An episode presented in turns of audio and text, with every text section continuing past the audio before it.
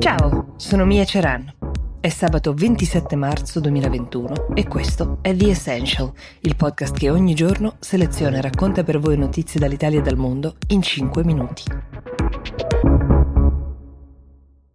La puntata di oggi è tutta dedicata al tema dei diritti umani di diversa natura e difesi da figure molto diverse tra loro. Parto dalla Turchia. Vi ricorderete forse che in settimana vi ho raccontato della telefonata non proprio serena tra Mario Draghi e il presidente turco Erdogan. Con ogni probabilità una parte di questa tensione era dovuta proprio al tema dei diritti umani e in questi ultimi giorni la polemica nasce dalla volontà di Erdogan di retrocedere dalla Convenzione di Istanbul. Cos'è la Convenzione? È una convenzione voluta dal Consiglio europeo, firmata nell'omonima città ovviamente da ben 34 paesi, che ha lo scopo di proteggere le donne vittime di violenze, non solo le donne. Mm, eh, di tutelare le vittime a prescindere dal loro orientamento sessuale. Premessa, nel 2020 la Turchia ha conosciuto più di 300 casi di femminicidio, oltre 170 morti sono state archiviate per circostanze sospette, quindi non vi sorprenderà sapere che le donne turche sono scese in piazza in massa, in un paese in cui protestare è un atto di coraggio e di sfida.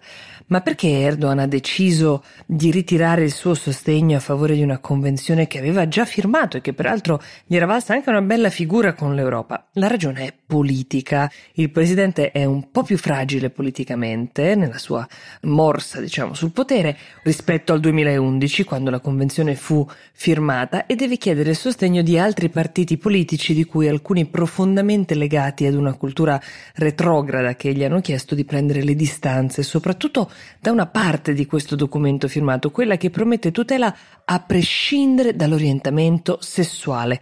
In uno slancio nel quale si fa davvero fatica a trovare la logica, i partiti più conservatori sostengono che dal proteggere una vittima a prescindere dall'orientamento ai matrimoni gay la strada sarebbe brevissima.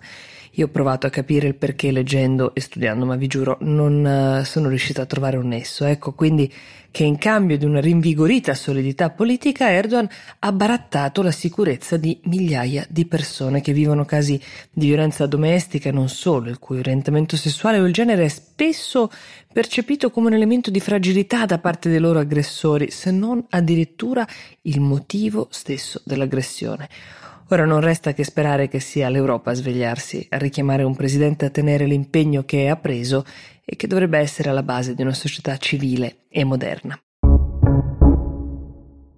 Dalle proteste in Turchia per difendere i sacrosanti diritti delle vittime di violenze a quella molto particolare dei calciatori della nazionale tedesca che per far parlare della questione dei diritti dei lavoratori che stanno preparando i prossimi mondiali di calcio in Qatar hanno fatto una discesa in campo molto simbolica. Premessa, i mondiali sono stati assegnati nel 2010 al Qatar, si terranno nel 2022. Come ogni paese a cui viene assegnato un evento sportivo di tale portata, anche il Qatar sta lavorando giorno e notte per costruire tra le tante strutture che servono anche sette nuovi stadi modernissimi.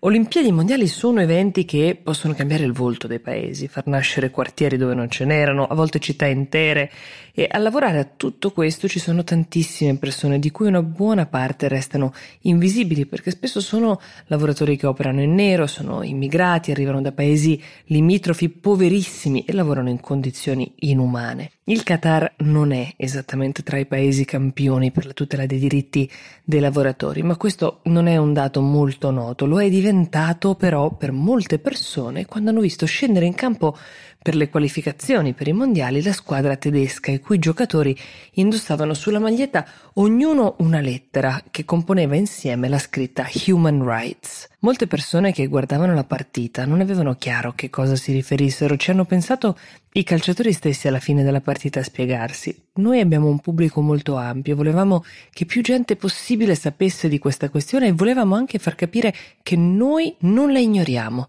Anche la nazionale norvegese ha fatto un gesto simile, indossando delle t-shirt con scritto Human Rights on and off the pitch, diritti umani in campo e fuori. E la FIFA ha fatto sapere che non avrebbe preso alcun provvedimento disciplinare per questo gesto, che normalmente è considerato fuori dal regolamento. Qualcuno dice che bisognava boicottare i mondiali di sana pianta per fare una vera protesta, che questa protesta in realtà è troppo poco. La verità è che però questi gesti hanno un loro valore, specie perché raramente abbiamo visto calciatori parlare di temi di questa portata e in fondo anche io oggi vi sto raccontando della vita di 6.500 migranti che lavorano in condizioni inaccettabili al grande progetto dei mondiali del Qatar proprio grazie ai giocatori che hanno scelto di scendere in campo con quelle maglie.